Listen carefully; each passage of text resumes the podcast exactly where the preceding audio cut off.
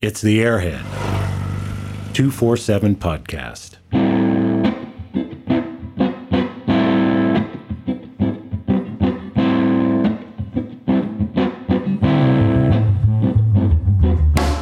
The Airhead two forty-seven Podcast, powered by Wedgetail Ignition Systems. State-of-the-art ignition for your two forty-seven Airhead. Proudly made in Australia by motorcyclists who love their B M Ws. By the B M W Motorcycle Owners of America, who invite you to ride inspired. And Boxer two valve dot com, the premium supplier for all your airhead replacement parts. Now, let's get this thing fired up. Greetings again, everybody. Today we're here to talk with Marc Francois and his passion for vintage vehicle restoration and his focus on the B M W R ninety S. Marc has completed twelve R ninety S restorations since being introduced to the model back in twenty thirteen. His research, attention to detail, and interest in the ninety S is arguably unsurpassed. Recently, one of his restorations reached a record hammer price on Bring a Trailer. We'll discuss that and all things R ninety S this week. Here he is, Marc Francois, on the Airhead two forty-seven Podcast. Okay, we're on the line with Marc Francois, and Marc, thanks for taking some time to visit with us on the Airhead two forty-seven Podcast. Really appreciate it. Oh, my pleasure. I'm uh, I'm happy to be here, and, and thanks for having me. First thing I want to talk with you about is recently you had a bike uh, sell on Bring a Trailer, and I just want to get your overall experience with that. Tell me about how that went and why you ended up going there. I think this is the first time uh, you've sold a bike on there, if I'm not correct. That, that is correct, Darren. Um, I typically have uh, bikes consigned. You know, people either through uh, word of mouth or through my Instagram account will uh, find me and say, hey, I'd like you to, you know, do a build for me. Um, and so generally that's the way it's happened. The bike that was recently on Bring a Trailer was a little bit different because it was not a bike that was consigned to anyone. It was actually my own bike um, that I built for myself uh, in twenty nineteen, twenty eighteen and twenty nineteen to uh, be competitive at uh, some some very nice motorcycle events like the La Jolla Concours d'Elegance and the Quail Motorcycle Gathering. Um, but I found that after a few years of ownership of that bike, Um, I was pretty loath to take it out and ride it because, you know, I'm I'm sort of patina adverse when something has been completely restored. Um, and at the same time, I needed some space in the garage for some cores that I have that are going to get restored. And so, um, and then uh, last year about this time, I had successfully sold a nineteen sixty-five Corvette on Bring a Trailer. So all of those angles aligned and, and decided that uh, I would actually try to uh, throw it out and Bring a Trailer and see what happened. And, and it was a very successful auction. It was. Uh, a lot of great comments on there, and I assume you were pretty happy with the final hammer price. One thing I want to ask you on this is, uh, and let's just say this on the front end, the R ninety S you recently sold is not the typical R ninety S. Let's just be clear about that. As you said, it's a uh, thousand point restoration, whatever terms you want to use. This this isn't your typical uh, R ninety S that comes up for sale uh, on a on a forum or something like that. That being said, I'm wondering, in your estimation, having worked with these motorcycles for a number of years, being a uh, an aficionado of bikes and cars, do you see a sale price or a hammer price like that affecting the overall market value of other R ninety S's, say rider examples or original paint examples, or is it just a, a one-time outlier? Well, I think it's a little of both. I think uh, that was a special bike, like you said, and um, and I don't know about a thousand point, but I would I would certainly call that Uh, you know, a very top-notch restoration compared to other motorcycles out there. Uh, I, when I restore, I try to restore as close to the factory standard as possible. And even though I know that the, the paint jobs we're doing are, are far more elegant and superior than what the factory originally did.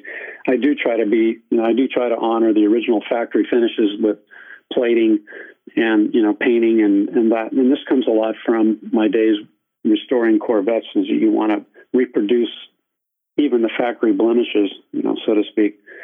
Um, so that was, uh, you know, that. Yeah, I do think it's going to affect the market price.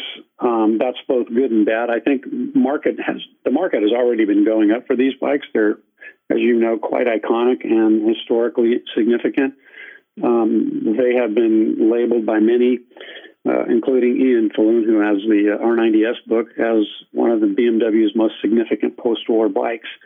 Um, so they've been going up. They've been collectible um, over the last number of years that I've been doing this. Um, the cost of the cores that I've been buying steadily increase. And I imagine the, uh, the visibility that the most recent sale I had uh, uh, will will tend to drive up core prices and everything from, you know, that to riders as well.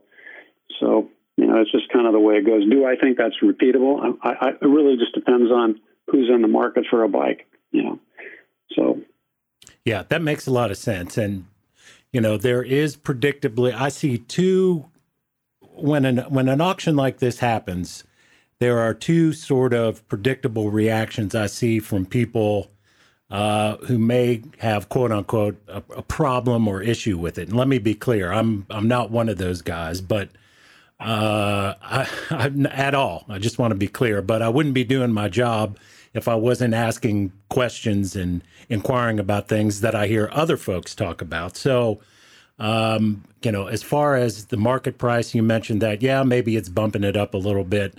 What do you say to folks who say, you know, this is putting rider bikes, or as you call them, core bikes, out of reach for the casual hobbyist?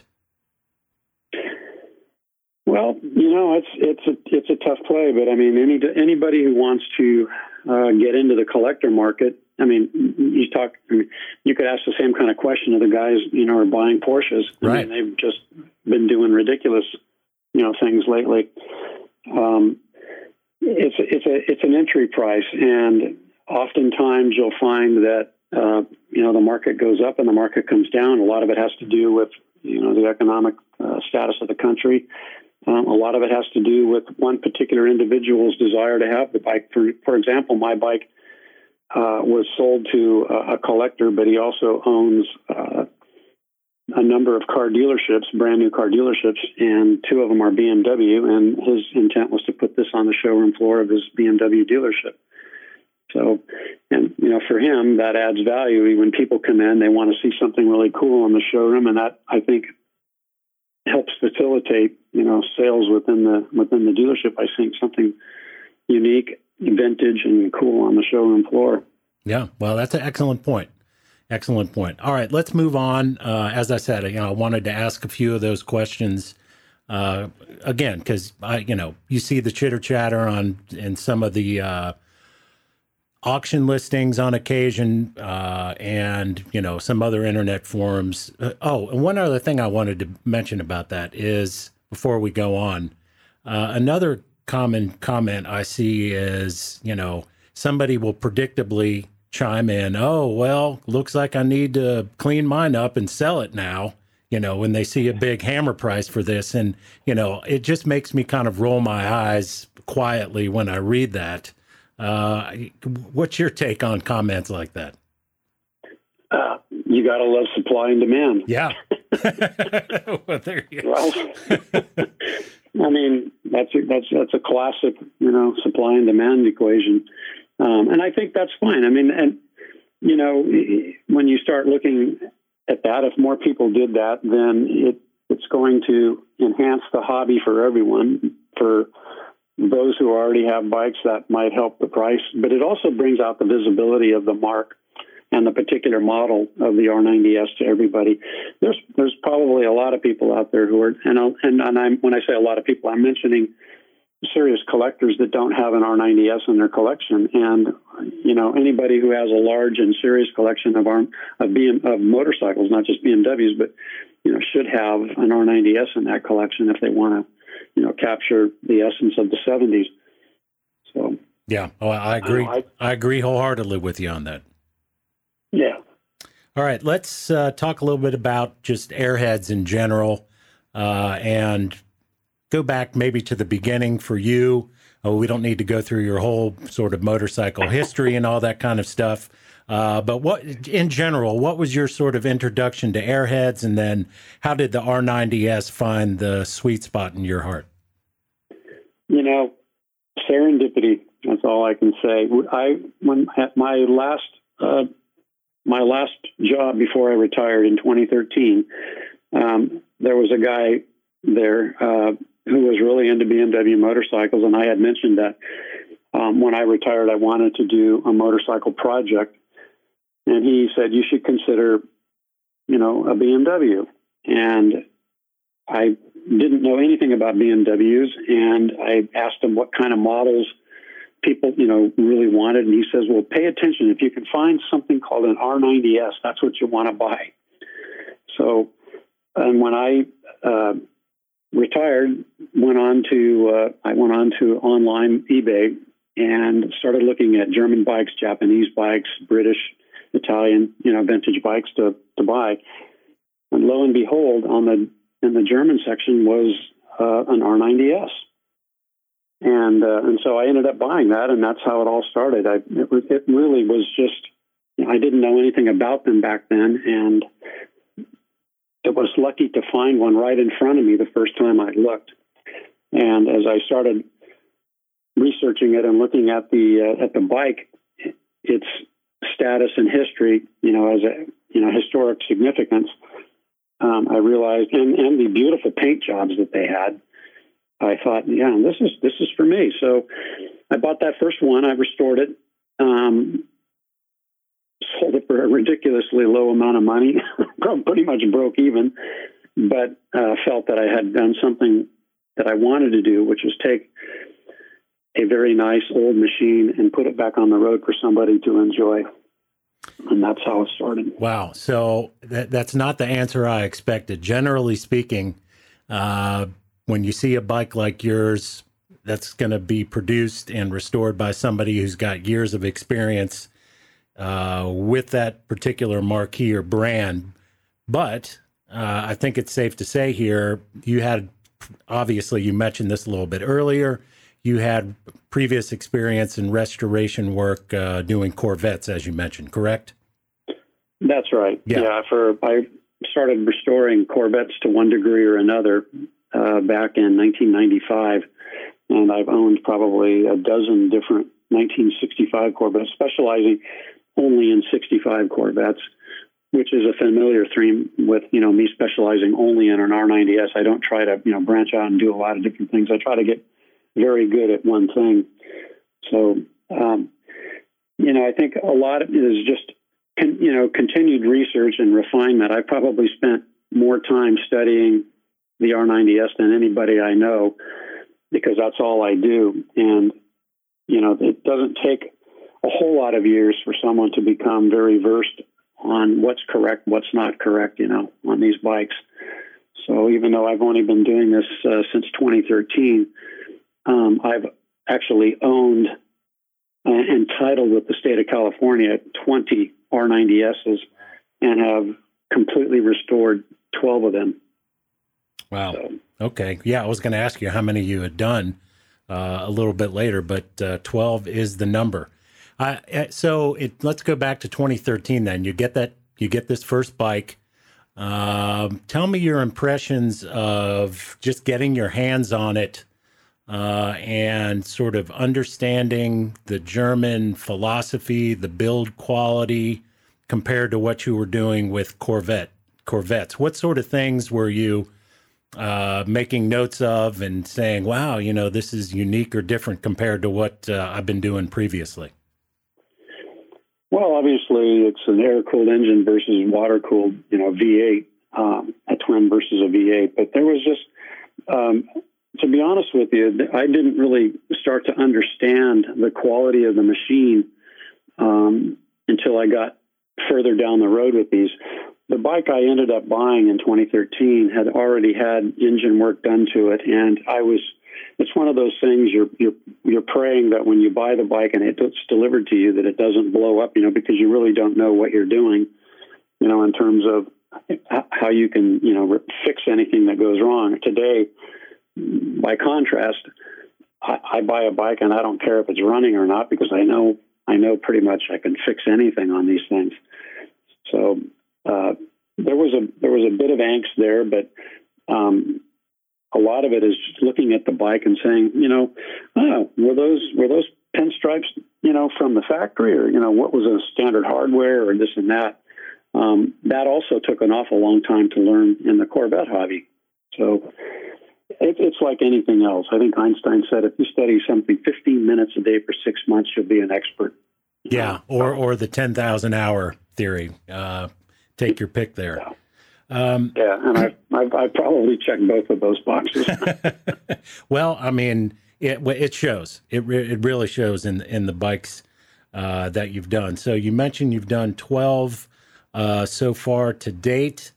Um, you, you use the term core bike um, as meaning, you know, a bike you're going to look for it, uh, to restore. Uh, what is uh, an ideal restoration candidate bike? I, I mean, I think I can answer that question. For you, it's going to be the most complete bike possible as far as parts go, not necessarily condition of those parts. Is that an accurate statement? Yeah, and then add in one other other uh, parameter, and that's price. Yeah. So I see I see these things all over. I have purchased uh, I purchased a bike. out of a back, a bike that was laying in a backyard for twenty-five years in Bakersfield, California, not, not on a stand, laying on its side with, you know, with, with the scarecrow effect. Well, he took my legs and threw them over there, and he took my arms and threw them over there. You know, so you're, you're looking through the mud and the dirt, you know, trying to, you know, find all the parts you can. And I've also had bikes. Uh, I actually purchased two bikes last summer because I needed some cores, and they're both remarkably complete bikes, both running bikes. And those are those are my least favorite to buy in terms of uh, running and, and all that good stuff, because the price obviously is quite you know quite a bit higher than you know a, a, a bike that's uh, a basket case. The interestingly, the uh, the bike that I had the awards on that I just sold. Um, a motorcycle shop um, in Georgia contacted me one day saying that they had just uh, cleared out all of the motorcycles from uh, an estate sale. And one of them was an R ninety S, and I periodically run ads, you know, in various publications looking for R ninety S's, and they contacted me on that ad and said that the owner at one point wanted to restore the bike. And so the bike was completely taken apart, and he had actually started to sand down the frame and then just stopped. And uh, the bike that they that I bought from him was all was laid out on a on a garage floor to show me what parts were there. It was shipped to me in a large FedEx box on a pallet. Is that um, one that I might have seen on an old archived eBay listing? Uh, it was not on an eBay listing, as okay. far as I know. Okay, but yeah. I did have I did have the photos in the uh, of how I bought it in the Bring a Trailer ad. Yeah, I think so, when yeah. I was when I was uh, trying to get in contact with you, I found I think I found an old eBay listing for a bike you sold, and um, it was interesting to note. Yeah, as you described uh, that other particular bike there. Uh, some of the photos, yeah, just basically showed a pile of, I don't want to say a pile, but uh, parts laid out on the ground uh, in no reasonable state of assembly at all. None, none. So you just, you pick over the photos and you go carefully and you're, you're zooming in and looking, you know, for what, what's there, what's not. So it's a, it's a lot of fun. But again, I, I don't mind buying them that way because I'm not paying for, for example, an exhaust system that I'm not going to use, you know, I don't, and I don't really want to have a ton of used parts around here all the time. So a lot of times I'm calling up my Airhead friends and just saying, come get them. They're free. Oh, wow. Well, can I get on that list? Sure. One of the reasons so many airheads are still on the road today is because of great parts suppliers and enthusiasts like Boxer two valve. William and Edward Plam at Boxer two valve have years of experience with the two forty-seven Airhead, dating back to their first repair shop and dealership in the early nineteen eighties. Boxer two valve stocks and sources only premium parts and tools, so no need to worry if you're getting a cheap pattern or shortcut part. They simply don't carry them. Boxer two valve has extensively researched which parts are correct for your motorcycle. Just enter your year and model, and you'll see only the parts that fit your bike. That takes the guesswork out of the ordering process. Real-time stock information that is also available, so no need to guess what may be on back order that could delay your project. Also, if you're digging into a repair for the first time, be sure to check out Boxer two valve's video repair series. These cover both twin shock and post eighty-one models and are great tutorials that go step by step through a variety of repairs and parts replacement procedures. The video series is a great workshop companion, one I've used many times over the years. So for all your airhead parts needs, Boxer two valve dot com. That's the number two, Boxer two valve dot com. That's great. Yeah, it's just, they're just they're just uh, they're just parts that would keep your bike rolling rather than you know, restorations. So yeah, yeah. But anyway, I recognize now that cores are getting more and more uh, more and more expensive, and you know, and if I want to stay in this business. Um, my actually, and I, that's the wrong word to be using because I've never called it a business. It's yeah. a hobby of mine.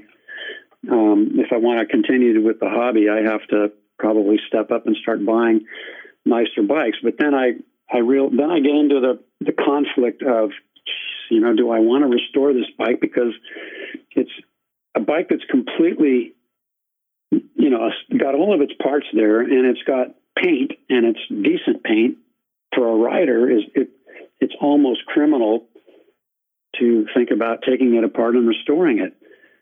So it's it's challenging, you know, mentally on what exactly I want to do, and I'm facing that right now with a, a, a seventy-six that I've just moved over to the uh, restoration side of my garage. Um, it's one hundred percent, almost one hundred percent complete. The only thing it didn't have, it had uh, Bing carburetors on it for all the crazy things. You know, why that was, I don't know. But um, I have an extra set of carburetors, so it's not an issue. But all that, all that, it's all, all complete.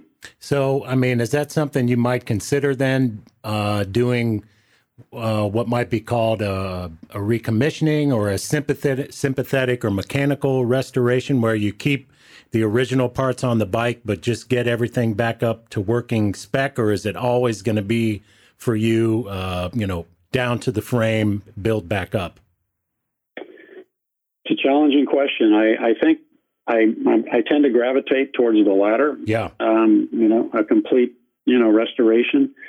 Um, a rider makes a lot of people happy, um, but I'm not in the business of just turning the bikes around. And you know, when I when I find them, and there isn't really, you know, I can't add any value doing that because you know I, I probably wouldn't get much more, if anything, what I paid for it.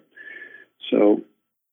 There's there's plenty of people out there that want them, you know, just showroom pristine, and so I I think that's where I gravitate to. There's, yeah. there's another way to do it is is to not uh, not take the parts, not take the painted parts on the bike, um, but have a have another set of tins painted that that can go to the bike.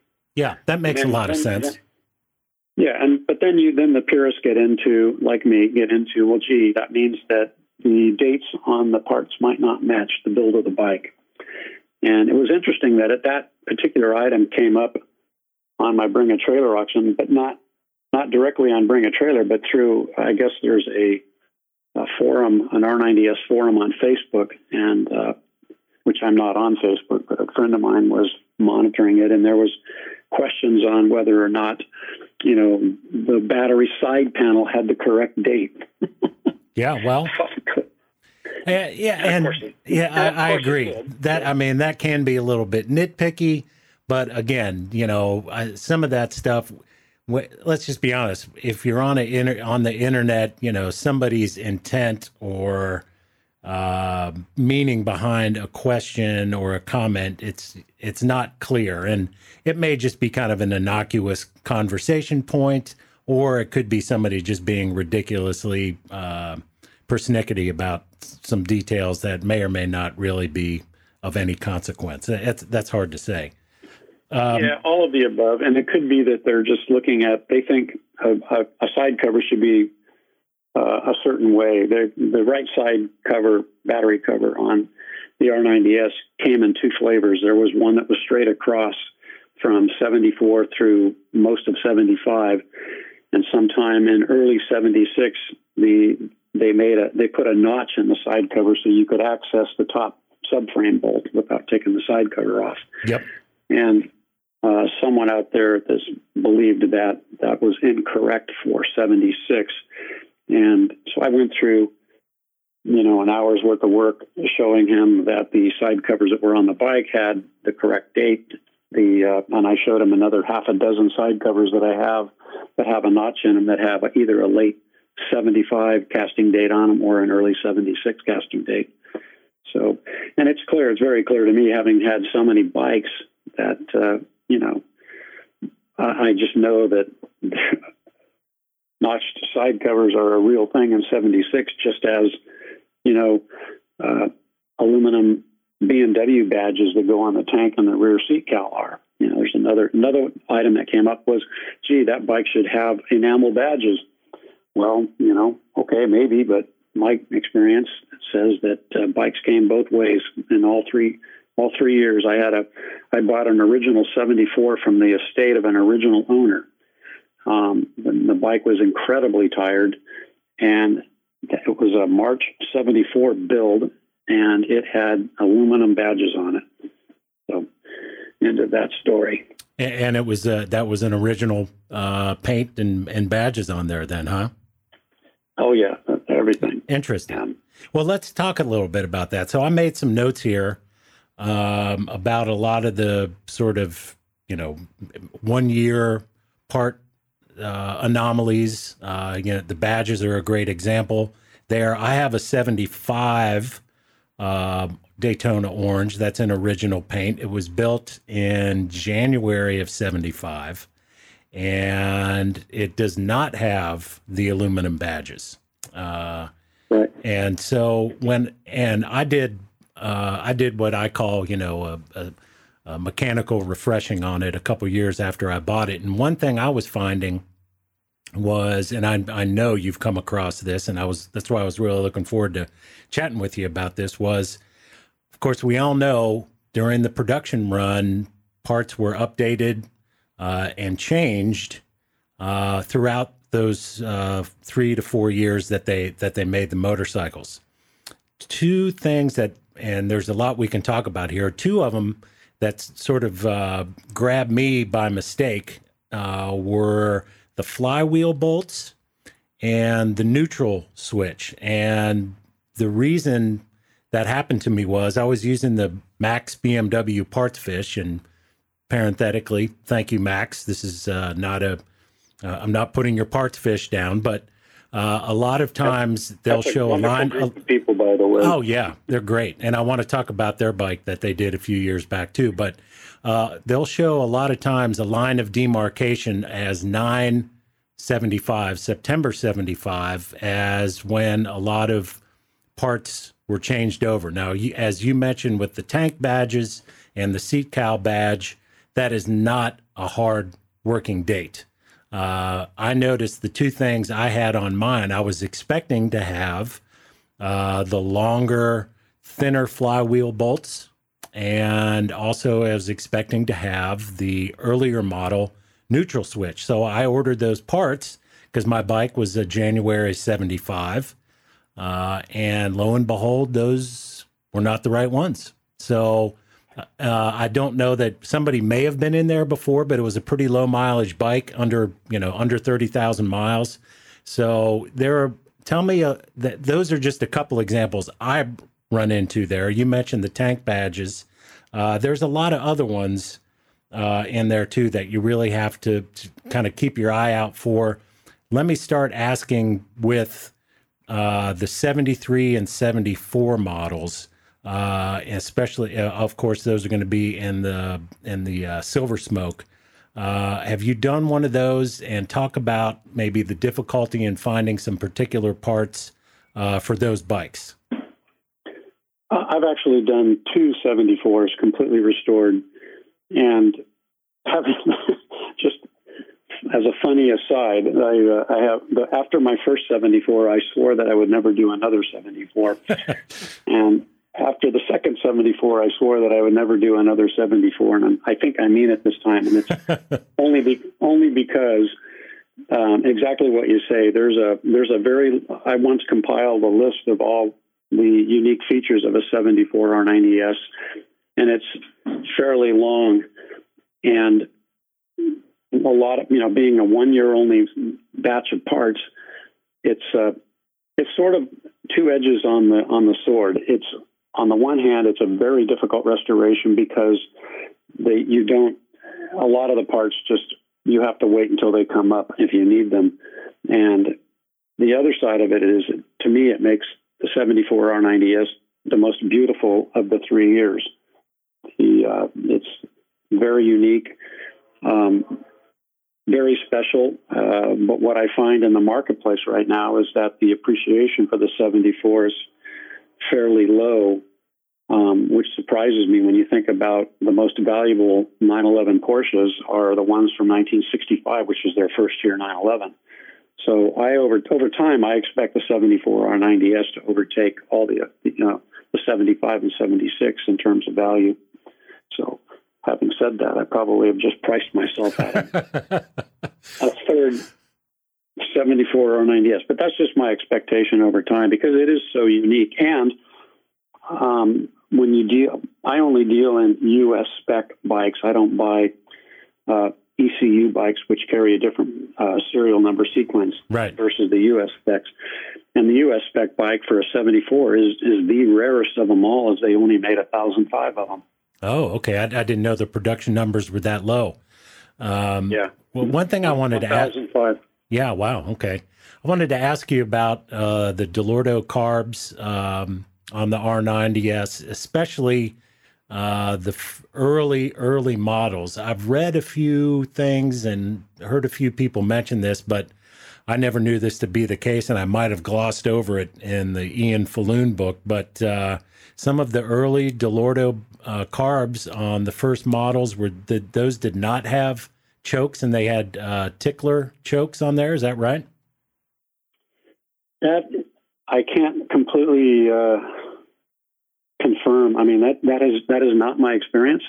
Um, but I've only owned, you know, I've, own, I've owned three uh, seventy-four R ninety S's, two I've restored. Um, one was an E C U bike, and it was an early bike. I believe it was a November, if I'm thinking right, a November seventy-three build. And uh, it had, you know, its carburetors had uh, the standard choke mechanism. Okay, all right. The Magura choke. So I have not yet ever come across uh, an R ninety S with uh, ticklers on it. I know they're out there. I know they exist, and I know that some people have converted them uh, in the past.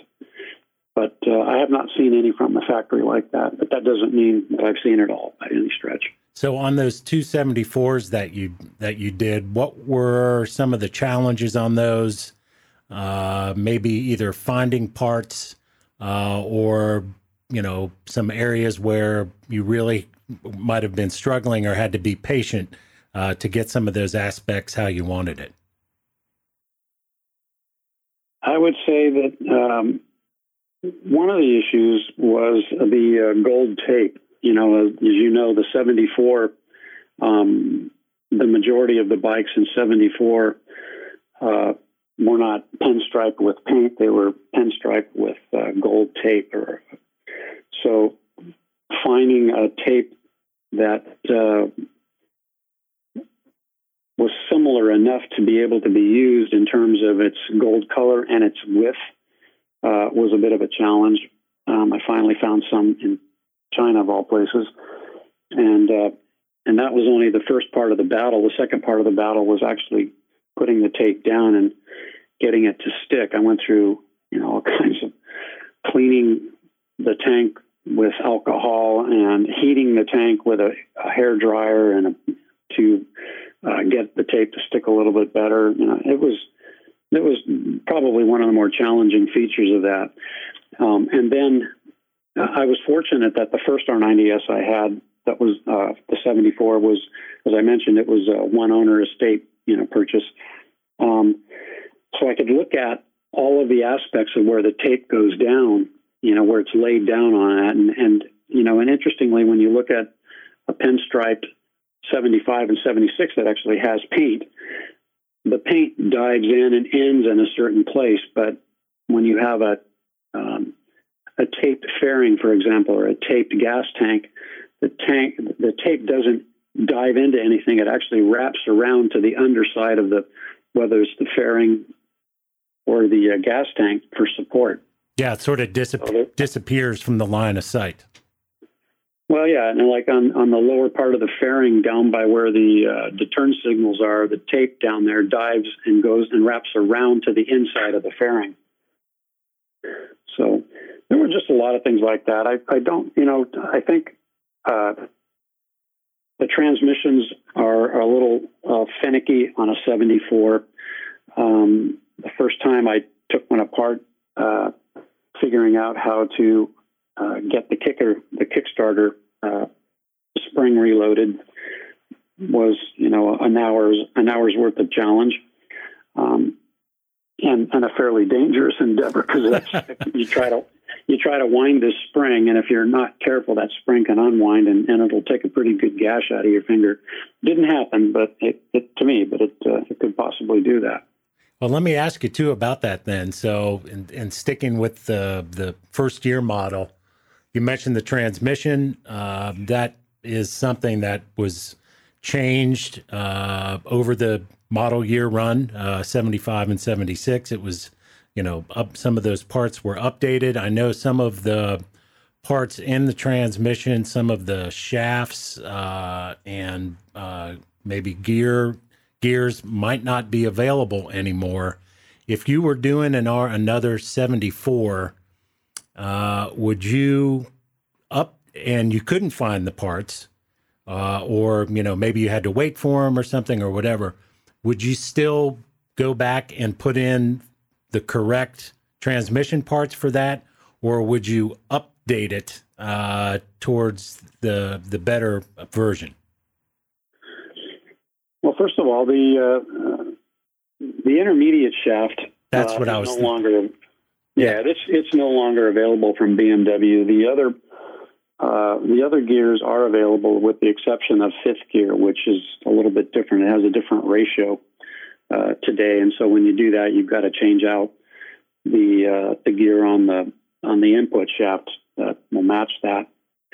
So there's, you know, as I recall, when I built that first seventy-four transmission, I did have a problem. The uh, you've probably heard the adage in the airhead world is that only use your Kickstarter when it's an emergency. That's right. And and that is because the uh, the spur gear on the kicker um, rotates uh, a small gear that's on the input shaft, and that gear is super soft. And just using it ten times, you'll you'll create wear on that gear on the input shaft. And what happens is they get so worn that they stop making really good contact, and they start stripping out. And of course, there's two bad, obvious bad problems with that. You can't start the bike, and you, you're depositing, you know, metal debris in the uh, transmission. So I was lucky. I I had uh, there's a, a gentleman in uh, Montana, and his name is uh, Bob, and I forget his last name, but he's I want to uh, say it's Bob very, Cle- Clement or Clement. Bob Clement, yeah, yeah, I have his card right here, and he's been a very good mentor to me on building transmissions. So, um, yeah, and so he actually helped me source an N O S uh, gear that goes on the uh, on the uh, on the input shaft. So I was pretty pretty pleased about that. But um, short of that, you know, you're in a dilemma. If you want to build the correct transmission for a seventy-four, you can build it. If the if the gear on the input shaft is completely worn, then you can, you know, it'll look correct from the outside, and you just, you know, you'll have to be disclosing to the to the customer, never use the, the kicker, which I basically tell, I've told people when I, I built the seventy-fours, don't use the kicker unless it's an emergency anyway, so. Since this program launched in March of twenty twenty-two, we've heard from a number of you telling us how much you enjoy it. So first off, thanks for tuning in and thanks for supporting us. To help continue our efforts here, we've partnered with the B M W Motorcycle Owners of America, who, coincidentally, are also fans and supporters of this program. The M O A is conducting a membership drive over the next several months, their goal to add two hundred new members. And to help them do that, we're offering a free one-year digital membership for Airhead two forty-seven listeners. The membership includes discounts at hotels, their monthly magazine, great deals on roadside assistance programs, and a fantastic network of B M W owners that share your passion. To sign up, visit two forty-seven dot b m w m o a dot org. Complete the online form and use the activation code airhead two forty-seven. Or go to the description section in this podcast.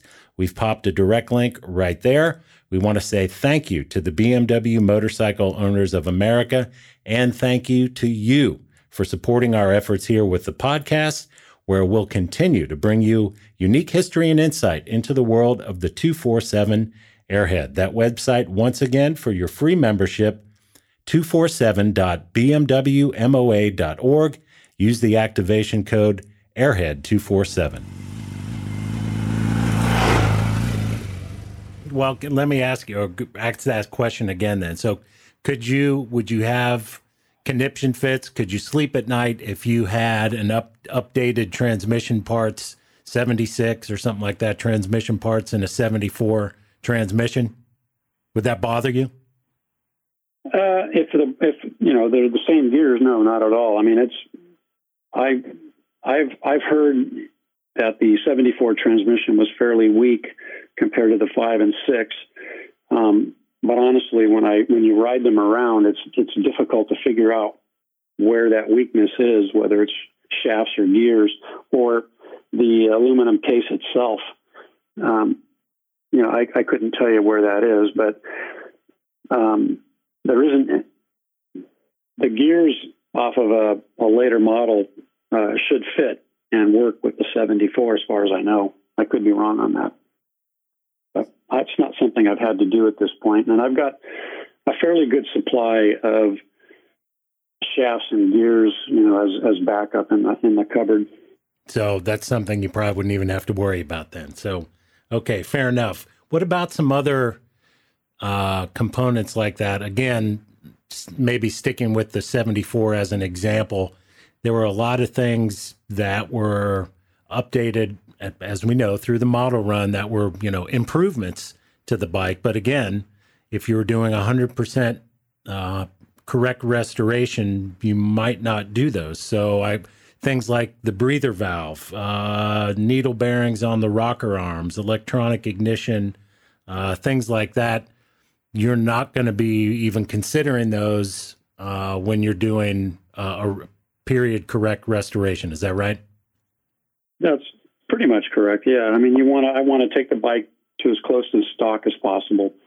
Um, you mentioned electronic ignition. I'm not familiar with any of these bikes having electronic ignition. Sure, sure, sure. Um, and typically more often than not, um, when I buy a core, it has a Dyna two or a Dyna three ignition yep. system on it. I can't even tell you how many of those I have in the drawer.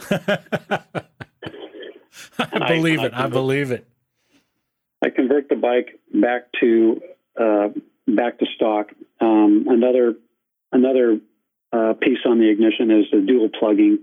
I, I come across that a lot. I've I've found that um, a a, uh, a oil drain plug for a Jeep um, is a very good fit to the lower plug if you want to close that off, and it has such a low profile to the head of that drain plug, it won't interfere with uh, trying to access, uh, you know, the, the bolts that hold the head onto the cylinder. No, that's a, an interesting note. Good to know. Yeah. What are we? They, yeah, you, you have, go ahead. You have to cut them down a little bit so they don't stick into the uh, into the cylinder. But uh, you know, it's basically just finding a fourteen by one twenty-five bolt that will fit and have a really low profile head to it. Well, you bring up an interesting point there that I really hadn't thought about. Uh, you're mentioning some alterations, modifications that you're seeing on bikes uh, that you buy, your core bikes that you buy. And of course, a lot of these uh, were probably done in the in the mid to late seventies or, or later on. Uh, what other, I'm just curious, what other maybe sort of oddball things have you seen on some core bikes that you've bought? Um, well, the it's very interesting. The uh, that first seventy-four I bought that I mentioned was the estate of the original owner. It was actually purchased in Goleta, California at Reg Pridmore's shop back in seventy-four. And as you know, Reg Pridmore was um, big in performance on these bikes. And so a lot of, a lot of, I have heard that a lot of bikes that went through Reg's shop, as they came back for maintenance, they were sort of regified with, you know, enhancements. And the bike that I bought had a, uh, a Mark, it was called a Mark ten B electronic ignition system on it, which I uh, which I saved just for just for giggles. It had a lot of, you know, it had uh, an, a front oil cooler on it. It had an oil pressure uh, gauge on it. Um, so I, you know, I see that. I see a lot of bikes with the uh, the San Jose improvements on them. I've had, uh, you know, especially with the front fork uh, or the front uh, fork, lower fork uh, stabilizers, um, upper triple trees that are, you know, real fat and thick out of billet aluminum. I mean, it's just it's just all over the place. Uh, Coney shocks in the rear, which was another good update. Um, bar end mirrors on these things. um, list list goes on and on and on, but all that stuff comes off when I do a restoration. Yeah, yeah, no doubt. And you know, I guess it it it, it goes to. It's a good thing to mention here that uh, since you're in California, you know, you mentioned San Jose. Uh, I talked with a fella uh, here recently called Mark Spitler, uh, who's also out in oh, California. Yeah, yeah. and. Um, One of, one of the most knowledgeable guys I know. Yeah, yeah, we had a great chat, and you know he was he was mentioning you know sort of guys from his era. Uh, he's in his mid to late seventies now, I guess. But there was a you know the big hot rod culture in California back then. You know, really, I guess all over. But you know, getting bikes, California bikes from that era, uh, a lot of those modifications you just mentioned there uh, were really common for the day. And, um, you know, it, I, I think it's pretty neat now that you've probably got a whole, as you're mentioning this, you know, stashes of parts, you know, from the mid seventies and eighties that you're not using. Yeah. Yeah. It's, it's building up. I can uh, imagine. So I even, I even had a, I, the last seventy-four that I bought, um, was really interesting. I bought it from a gentleman in, uh, Ben Lomond, California, and he was a second owner. He had uh, always wanted an R ninety S, and uh, one day he was driving from Ben Lomond over to San Jose to his work, and on his way he passed uh, a law office, and in the in the lawn in front of the law office was this nineteen seventy-four R ninety S, and he stopped in and inquired about it. It was based on a divorce sale, and he ended up buying it. And this was, I think, uh, nineteen eighty-two, and proceeded to put over two hundred ten thousand miles on the bike. Um, just, just rode the heck out of the thing. Um, had some very funny stories of accidents. Um, but of all the strange things that I've seen on R ninety S's that are aftermarket, he had a set of air horns on it that were mounted to the uh, starter motor cover. Oh, good grief. Yeah, I bet that yeah. made quite a racket, too. Yeah, yeah, yeah, it did. So Uh, I want to talk a little bit about parts, parts availability, and and sort of your preferences. Uh, you know, a lot of guys I've been talking to who've been working with these bikes for twenty or thirty years now are noticing um, more and more, and not surprisingly, uh, more and more parts are coming up N L A on the B M W uh, parts catalog. A lot of things, you know, you're just yep. not able to find anymore. Uh, I recently right. recently bought a uh, seventy-eight uh, gold seventy-eight uh, R one hundred R S, and the rear master cylinder uh, for the disc brake on that bike was, uh, it had seen a lot better days uh, in a lot of areas. Um, the mm-hmm. the worst part about it was the threads uh, where the hard brake line went in were pretty stripped, and uh, I thought, well, I could probably stand for a new one here. Uh, or, you know, find another source. So sure enough, I get on uh, Max. It's listed as available. Uh, it's kind of a ridiculous price, I think, as you can imagine some things are. But uh, I to, to make sure, I called up the parts guy, called up the parts counter there at Max and said, hey, I'm looking at this. Uh, before I place my order, can you double check and make sure this is still available? And sure enough, he said, well, sorry, it's not, and I'm going to go ahead and update our parts fish right now. So there's slowly but surely things are disappearing. Uh, but at the same time, uh, manufacturers like Siebenrock uh, are s- slowly reintroducing parts, not necessarily for the R ninety S, but other airheads. And then there are a lot of great uh, used parts dealers, especially in Germany. Siebenrock's now offering parts, B M W, Bayer, B A Y E R, I might be mispronouncing. That's another one. So tell me sort of about your experience with parts availability, maybe some that have been difficult to find uh, over the years or more recently. And then uh, if you are having to outsource, this is like a thirty-point question here, but uh, and if you are having to use maybe a non-B M W part, if you have to, what are they and what's your preference there? So, yeah, all of the above. Um, I've had, uh, I, I, you know, my builds, I start with a, a big, you know, I, I go over the bike, examine it, figure out, and I start making notes on what do I need. Um, and I place a very large order with B M, with Max, uh, B M W.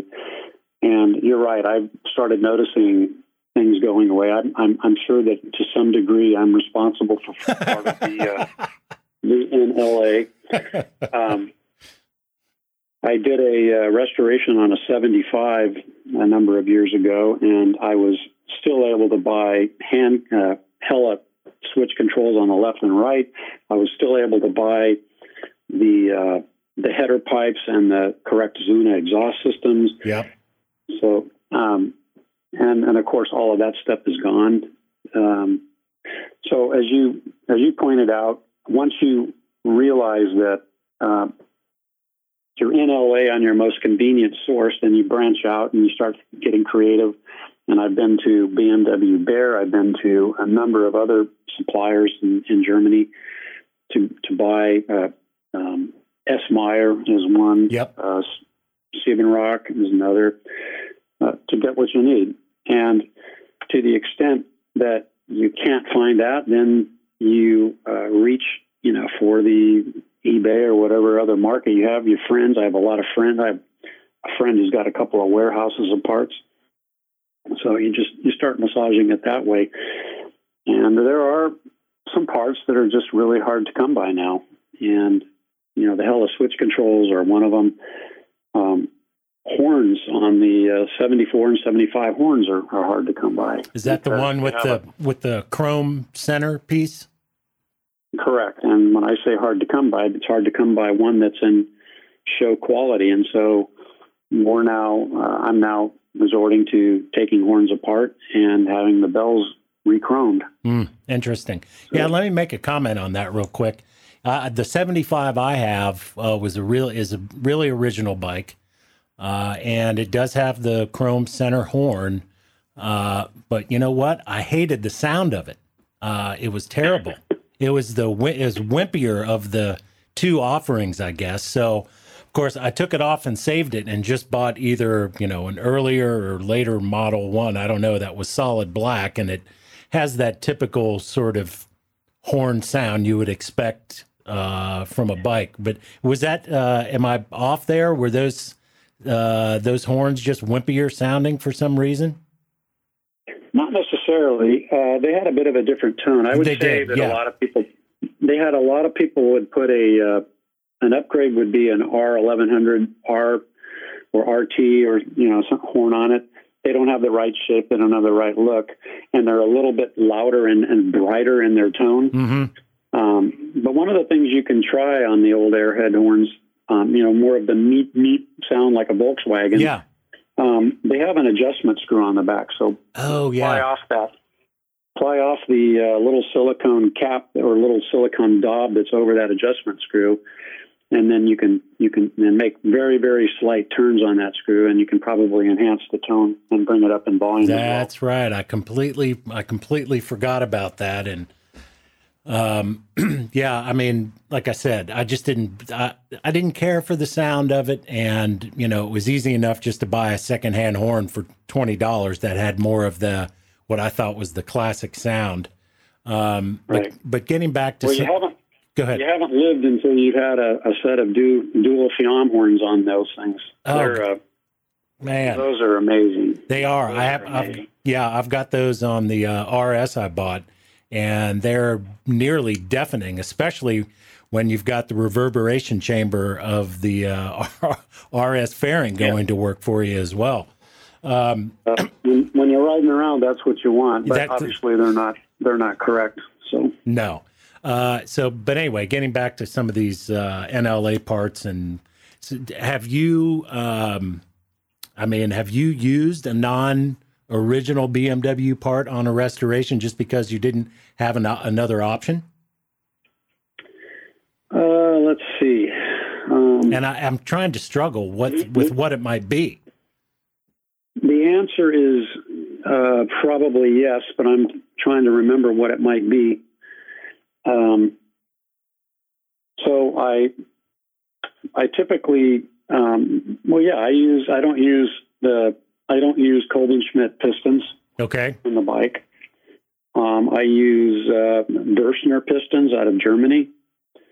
Um, and and why I do that is because it, you know, it's a more modern setup in terms of, of uh, reliability. Um, if you know anything about oil lands on a piston, a, a single-piece oil land is uh, inferior to a a more modern three-piece system that has a better job, does a better job of scraping the cylinder wall.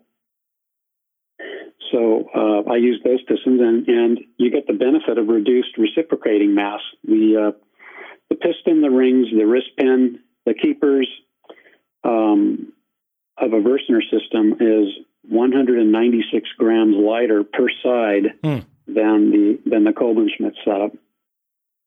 So. It tends to make for a little bit smoother, you know, engine. Is it is it stock? No, but I do think it's a much better system, and you know, you just have less oil blow by.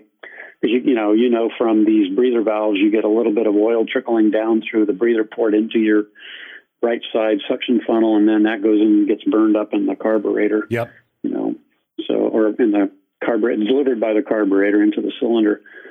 So it's it's just a little bit better, you know, setup for that. Um, so that's that would be one thing. Um, I don't use the. I'm using uh, kibble white uh, black diamond valves because I think they're a little bit uh, better, and a little bit harder than the uh, the stock valves from B M W. Um, but I use B M W guides. I use B M W uh, springs. You know, all factory standard stuff. Um, What else might there be? Um, that's about all I can think of. So more so internal, you know, engine components more so than anything else. Um, have you... Yeah, I'm, I'm... Go ahead. Go ahead. I was going to say, have you done a... Um, do you always keep an iron bore cylinder, or have you done any nickel seal conversions? Always iron. Okay. The, the, the iron bores on these bikes are unbelievable. And that's, you know, that, that I think I alluded to this earlier in the in the discussion, that it took me a while from my, I, I didn't know what I was looking at when I bought my first R ninety S. And, and over time, I began to have a great appreciation for the quality of the materials that were used in these bikes versus, say, uh, a, a, a Honda, a, a seven fifty of the same, you know, generation. I'm my, my dad passed away a couple of years ago, and I'm the recipient of his nineteen seventy-two Honda C B seven fifty that is one hundred percent original. Oh, wow. At, with less than twenty thousand miles on it. And I look at the quality of the chrome, the quality of the rubber components on the bike. I mean, it's just so different than a B M W. A B M W is a much higher quality product. I mean, you can take you can take rubber parts that are forty-five years old and they're, and, and clean them, and they're still pliable in your hand. Uh, chrome will look like it's got some pitting or rust on it, and you can scrape that off with your fingernail.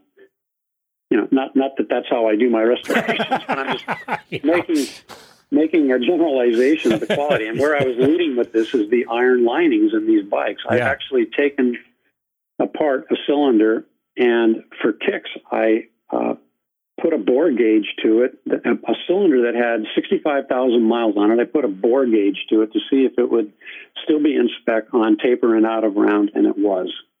How's that? That is an amazing testimonial to how well these bikes have been built and the quality of the materials. Yeah, that's true. One thing, I, one last thing on the sort of parts availability and stuff. You mentioned the the switches, uh, the handlebar switches, and yeah, I've, you know, like you, obviously, you know, the ones on my bike are fine. I'm not doing restorations like you, but uh, admittedly. Uh, when I see one come up, you know, I do have a second thought, hey, you know, should I buy one and, and stash this away in case, you know, a, I have a failure, you know, one Change of those. Change hard down though. Exactly. Yeah. Um, my do my you... recommendation to you is that you do not, um, because I will need to buy that. I hear you. Do you know, that's a good one. Do you know, um, has, do you know, has there been any talk? I I guess what I'm trying to ask here is I wonder if Siebenrock or somebody is going to step up and start reproducing some of these, you know, more important N L A parts. Do you know of anybody that's talking about that? Any hubbub about I, it or what? I'm not. I do not know of anybody at this point in time. I am not personally doing that. I I was uh, I, I foresaw the shortage coming several years ago, so I purchased ahead. Um, I actually have, uh, but I but I but I don't have enough to, to keep me going forever. I've got I think six switches on the left side, and I've got probably fourteen on the right side. I was uh, fortunate enough to find a supplier in uh, Greece that uh, oh. you know, the Greek police used to ride around on these bikes all the time, and there was all these part stashes. And a number of years ago, uh, a guy I knew over there turned me on to someone who was selling uh, selling parts that were left over from the Greek police vehicles. Wow, interesting! You never know where they'll where they'll pop up. That's exactly right. So, um, but I think it'll happen. I mean, if you look at B M W Mobile Traditions, they've mm-hmm. been involved with this. Um, Others have been involved with this. We're starting to see more and more um, parts, you know, come available. Uh, there's a, a fella that's uh, a parts guy on eBay in uh, San Pedro, California. He just now started reproducing the unique handlebar clamps that have the little uh, oh, yeah. bright spears. Yep. So those are now being re- reproduced. Um, so we'll see it, you know, uh, necessity is the mother of invention, as they say. So as one hundred percent. The need arises, we'll, we'll start to see some of that. one hundred percent. Um, people have said that they've contacted Hella. Um, Hella is the manufacturing manufacturer of the, the old uh, combination switches, and uh, Hella, to this point, apparently has not had interest in doing that. Um, but we'll see. I mean, they had a hell of a time, some, a hell of a time getting Hella to, to make them. I'm sorry, that was a terrible pun. Yeah, that's all right. Well, and let me say this, you know, and to bring this sort of full circle, uh, you know, when we're seeing uh, bikes like yours uh, that are going uh, for good sale prices, the collectability factor continues uh, to stay strong. Uh, the sales prices uh, uh, overall continue to, to stay strong. The appeal for the bikes to stay strong. I think all in all, that's going to mean at some point, somebody's going to jump in and, and do this because they still see there's a need, a want, and a value uh, for these parts. Yeah, absolutely. It may it may be me too. I mean, depending on how much longer I go, and you know, when I start running low on this or that. Um, I have uh, friends in the industry who uh, are um, big restorers. I think uh, Tim Stafford is another one of the mentors that I've had in this uh, area. He's uh, very big on uh, nineteen sixty-nine and earlier type restorations, but um, you know, he's he's definitely going to be in the market to look at restoring R ninety S's. He's working on his first one uh, as we speak. It's a nineteen seventy-four model. Um, he'll be taking that to the Quail. Uh, calls me all the time for advice and, you know, hey, how do you do this, or how's that supposed to look, or, you know, kind of a thing. So, but he has a lot of experience with uh, reaching out and getting things made, you know, whether it's in China or whether it's from a local person, you know. So I think as the need arises, there's there's plenty of expertise out there that can get it done. Let's talk about uh, the paint on these bikes, and I know we could probably go for hours and hours, uh, you know, on a number of different topics, but this is an important one to touch on. And you had mentioned right out of the gate um, the paint on your restorations. Uh, you're really happy with how those turn out. I have to say that's the first thing I notice, and I think anybody with a keen eye for these bikes notices, is if if if the bike's been repainted and it's been repainted wrong, that's the first thing you're going to see. If it's done, Absolutely if, right. if it's done correctly, that's the first thing you'll notice. So right. um, tell me about, uh, I, I, you know, obviously you've done your research and you know about, you know, probably what was done in the past and how these bikes were done. What I'm really more concerned about is, for our conversation purposes, what makes an R ninety S paint job correct, both colors, and are you, and how are you accomplishing that? Okay. Um, well, I I would say, first of all, starting off, I mentioned I have titled twenty bikes in California, and a lot of those bikes have been one owner, original condition, original paint bikes. And I've studied the paint jobs. I've photo documented the original paint jobs. Um, while no two are exactly the same, there is a very, you know, there is very much a theme that goes on to these bikes. And, and so I, I have that in my head when the, when they get painted. I, I don't actually do the painting myself because I'm not that, you know, good at with a paint gun, um, but I have a real good painter. And the way it works is that I let him get everything prepped and ready, and he sprays the silver base coat, um, silver base coat down. And when it comes time for the top coat, coat, whether it's Silver Smoke or Daytona Orange, one hundred percent of the time I manage how the margins are put down on that, just because I'm very particular about it. And that comes from a lot of experience seeing what uh, original bikes, you know, show. So are you literally and, sort of behind, standing behind him in the paint booth? Exactly. Inside the paint booth with a respirator on and talking with a garbled voice. Yeah. And the, uh, you know, and, and the first part to that paint equation is using the correct paint. I can tell you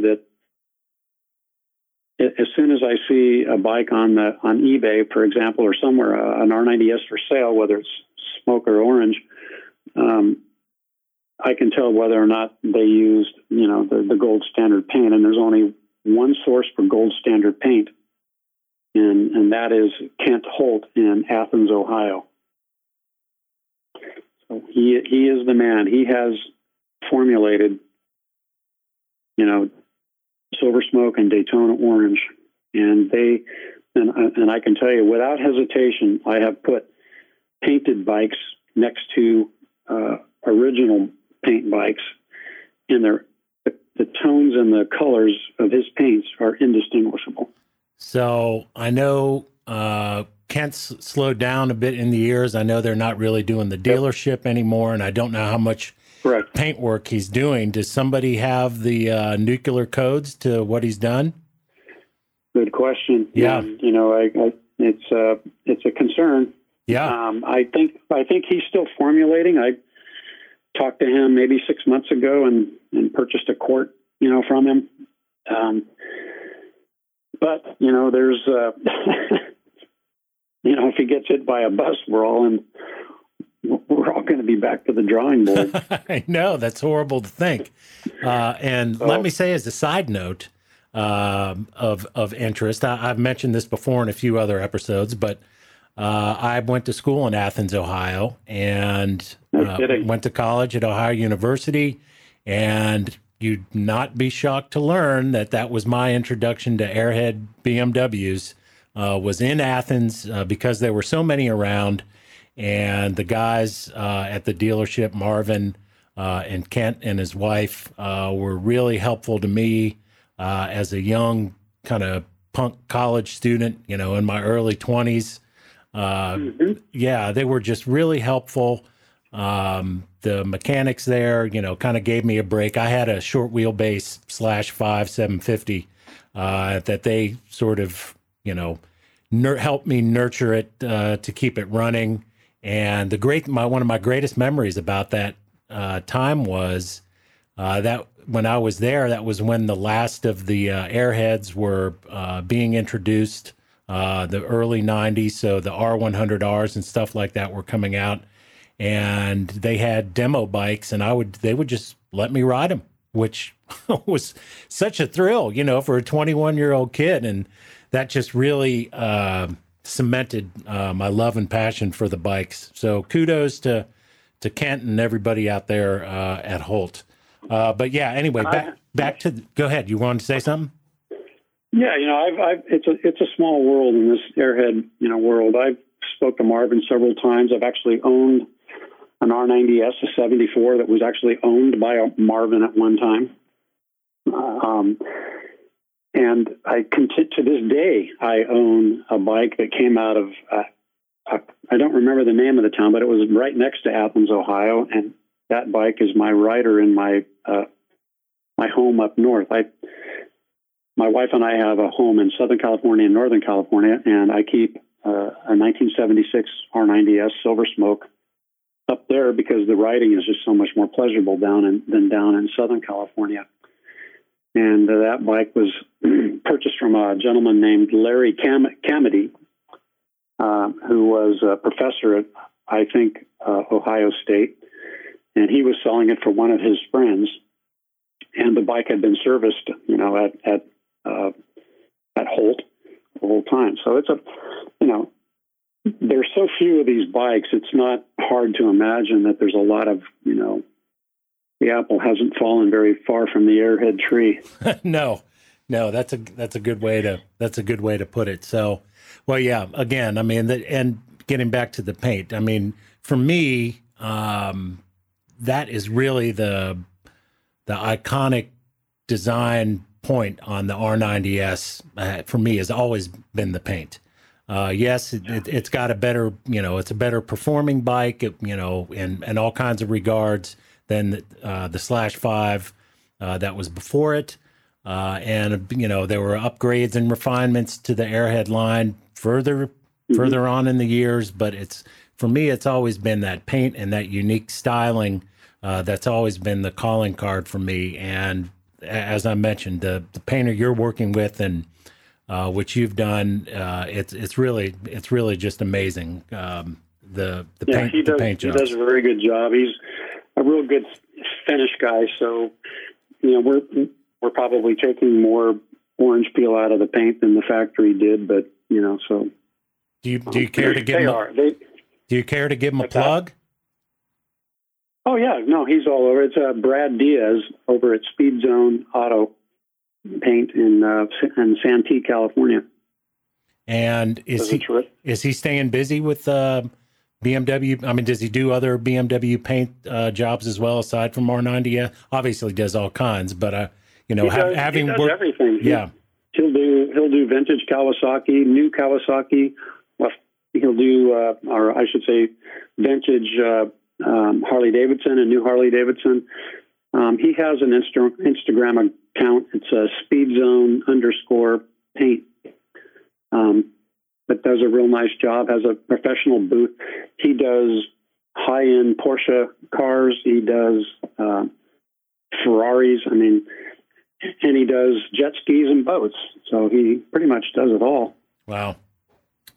Excellent. Uh, That's good to know. A real ta- he is a very talented painter. And his the, the day that, you know, so I I mentioned his name in the uh, Bring a Trailer ad, and he said his phone was ringing off the hook. I can imagine. I can imagine. That's great. One last thing I want to touch on uh, about paint, and then we'll uh, go go through a few more questions here.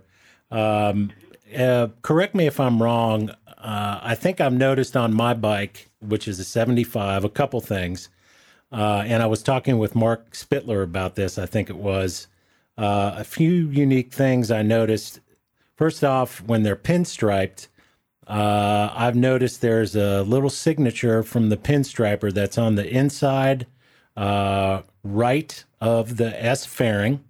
There's a pinstripe signature on the inside left front part of the tank, and then I also noticed one uh, on the underside of the right uh, seat cowl. Uh, are those uh, generally where you'll find those if you're trying to figure out if you've got an original paint bike or if the parts haven't been replaced? Are those the three spots? Those are, yeah. The uh, and and it's interesting. The uh, I've got a. Uh, I try to, I document all those little, little squiggles and stuff. There's some unique ones, and there's ones that you see kind of most all the time. Um, whether it's on the left side of the, as you're looking at the underside of the tank from the front, looking back towards the rear right. of the tank, um, it's often on the left, but I've seen them on the right side. And I don't. You, you said your bike was a Silver Smoke, didn't you? No, no, was that uh, a, it's orange. It, it's the Daytona. Okay, so I see it most often, the red painter signature on Daytona bikes, and I always have been wondered why I don't see that very often on Silver Smoke bikes. I have seen it, but it's nowhere near as prominent or with consistency as is on a Daytona bike. So I don't know if that's something that those painters who were doing Daytona bikes just decided to do, hmm. but the guy, but the but the people striping the uh, smoke bikes when you know didn't do it as much. I don't know. I have seen it on. I have seen little silver, you know, uh, squiggles, you know, for paint the striper signatures on smoke bikes, but it's it's relatively rare. Haven't figured that one out, but that's definitely in my uh, in the back of my mind to try to get that done. Interesting. And you know, you mentioned uh, social media and some Facebook groups on the R ninety S. Kind of like you, I'm not a big social media guy. I was on Facebook uh, a few years ago. But that's a, another story. But I do remember making a comment uh, on there on the R ninety S group. Uh, I posted up some pictures of the signatures uh, after I purchased my bike and was going through it, and somebody actually chimed in, and I should have taken notes on this before we chatted, but they actually did some research and found the woman's name uh, and initials uh, who did the pinstriping and whose signature uh, I, ha- I have on mine. And uh, you mentioned the uh, the squiggle, so to speak, uh, especially with the red pinstripes on the Daytona orange, that seemed to be the really the most prominent painter, uh, this woman, whoever did it. I wish I could remember her name. I, I might have to try to look that up again. The other thing, Mark, go ahead. No, I was just going to say there's a marvelous video that I've not been able to find on my computer that I had at least a couple of times of uh, tanks, you know, the, when these Slash sixes and R ninety S's were built in the factory back in the day, and they show these women pinstriping these tanks, it is something of beauty. I mean, these these ladies are so fast at it and so precise. It takes them ten or fifteen seconds to do a stripe on each side of the tank, and a, and a double and a double stripe at that. I mean, it's pretty remarkable. Yeah, it's amazing. I know the video you're talking about, I think, uh, and it, I think it was a film actually done in France. And it was I think, in France. Yeah, and it's got Pink Floyd, uh, Welcome to the Machine as the uh, background music in it. It's, yeah, it's, it's a really neat uh, bit of film. It really is. Uh, all right. Um, I don't want to... I'm going to ask you some questions here that I know you probably one hundred percent can't answer, which is fine, uh, but answer them as best as you're able to without sort of going into too much detail here. So I'm prefacing that by saying I'm not wanting to do a forensic audit on your builds, but um, I want to try to get my head around, and folks who are tuning in, on sort of A, the hours that go into this, and B, uh, parts costs and things like that. Now, I know, as I mentioned, I found a, an old eBay listing, uh, I think for a bike you sold. This might have been in twenty eighteen, uh, something like that. And I think you had some photos in the ad that showed parts totals of around eighteen thousand dollars. Am I misremembering that, or uh, is that was that in your ad? I'm trying to. I don't remember the. Uh, I don't remember the bike on being on eBay. I have. I think I've only. I could be wrong, but I think I've only sold one bike on eBay, and that was my first one. That uh, that had to have been what it was, because that's where I found your phone number, because it was listed in the uh, in okay. the bottom of the ad. But you did. You had some, you know, receipt totals uh, and sure. and stuff like that. That uh, you now, of course, that was how many years ago? Um, quite some time ago. So I, how do I ask the question? I mean, what can you give a yeah, ballpark just, I, of what a, a typical yeah. restoration is parts wise, and then just hours wise? What, what kind of things are we talking about there? That, that's very easy. I keep a detailed record of every bike I build um, in terms of hours and cost. So, and they, believe it or not, it all comes out about the same every time. And it really depends. The, the variation on the total cost of the build comes down to what's the cost of the uh, initial core that I buy. That's simple. Yeah, that makes um, sense. The more, the more I pay for a core, you know, the, the higher it goes. It's now, there is a bit of another dynamic going on, is that there's some guy in Germany that works for B M W that his job is to get up every morning, and just like painting the Golden Gate Bridge, he starts at one end of the the max fiche, raises prices, and goes all the way through. And when he's done, he starts going back and raising the prices. So it's every time I place an order with Max, it's a very different price. But that's uh, that said, that's the inflationary world we live in. Yeah. I, anyway, yeah. So go ahead. Uh, is there a more egregious example of that happening that you can think of?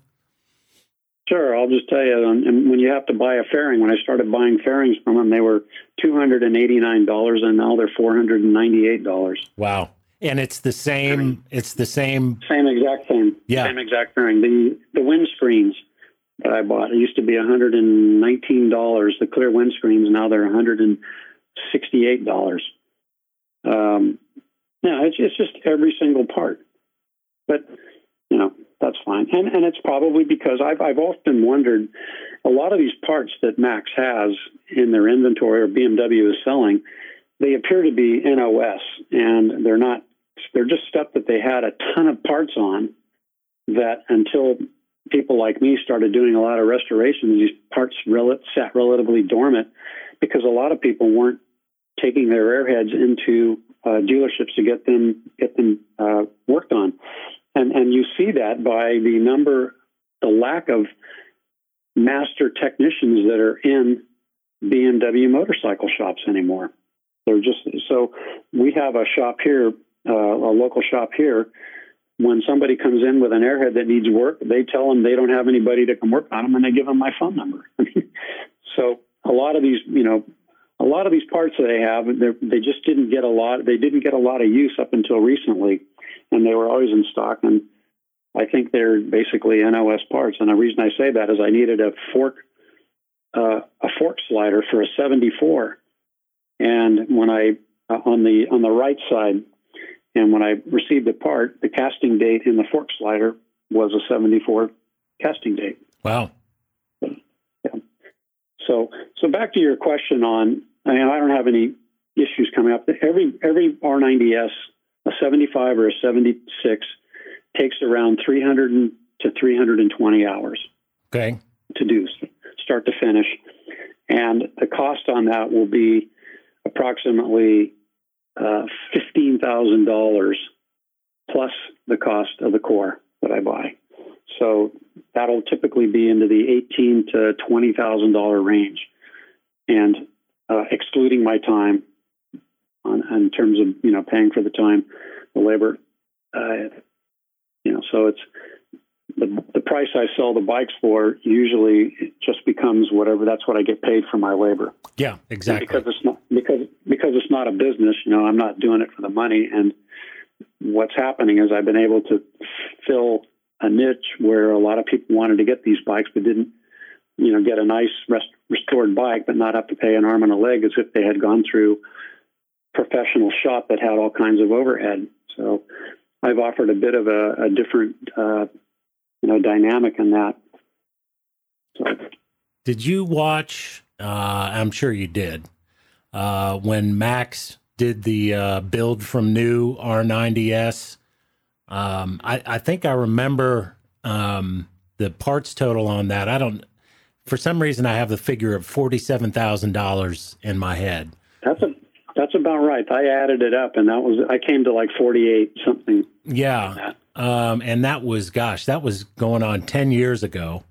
And I think at the time they did that, of course, you know, the, in, you know, some of the things, you know, right off the bat that were different were, you know, the engine badge, you know, they didn't have the R ninety S engine badge. It just said B M W and a lot of things like that. But If I'm if I'm remembering, I mean, I think they were they still used uh, they still had a tank, you know, fenders and all that kind of stuff was still uh, factory parts, and you know maybe they had a dozen or so things that they had, if that many, to outsource.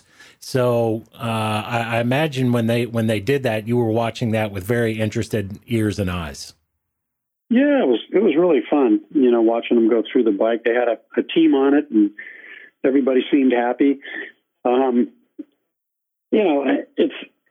I, I looked at that and said, you know, that's a that's a testimonial to uh, B M W having a, not just Max, but B M W having a ton of these parts. Just like we were talking about, a lot of these things they they produced a lot of parts, and over the years, as the newer models of B M Ws, you know, came into existence, people stopped writing their airheads, and people stopped buying a lot of airhead parts that B M W still had in existence. So the testimonial from Max is that, heck, there's still a lot of parts available, and there there have been on these bikes. It's been uh, it's been wonderful. But as we talked about earlier, you know, it's it's a because a lot of people are going back, and you know, there's a nostalgia effect happening, right? I mean, yeah. People are going back and to their roots and, and wanting to buy them. And so people are resurrecting their old Slash sixes, their R ninety S's, and now it's putting pressure on the, on the uh,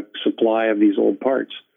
But it was a, it was a great, I think as I recall from that video, they said that there were five parts that they couldn't get from inventory. Yeah, that's right. And I, and I don't remember what four out of the five were, but I do remember that one of them was the, the brake lever on the final drive. It's the thing that is pulled by the brake rod that swivels, that, that expands and contracts the brake shoes inside the final drive or inside the hub of the drive. Um, it was kind of, kind of interesting that, and there were a few other parts. Um, the badges, I don't recall the badges. The badges are still available from B M W. Yeah, you, you might. Yeah, maybe you're right. I might, I'm, Maybe I'm misremembering that. Uh, I, I remember there was something about the look of the bike uh, on the engine yeah. or something else that seemed to be a, a little bit different. But um, yeah, yeah I, I think I, you're right. I do recall that. I just don't remember what it was. Yeah. But at the end of the day, it was a it was a beautiful build, um, great looking seventy-four that they did. Um, but I think it was a seventy-four. Yeah. Um, but the the end of the day, it doesn't have a it doesn't have a V I N number, so it's sort of a ghost. That's you know? Right. I never thought about that. I never thought about that. All right, uh, Mark, so I want to ask you a few quick-fire questions uh, before we get out of here. These are some things I've been asking all our guests on the on the podcast here. So obviously, aside from the R ninety S, uh, I'm sure there have been some other B M Ws that have caught your attention uh, over the years.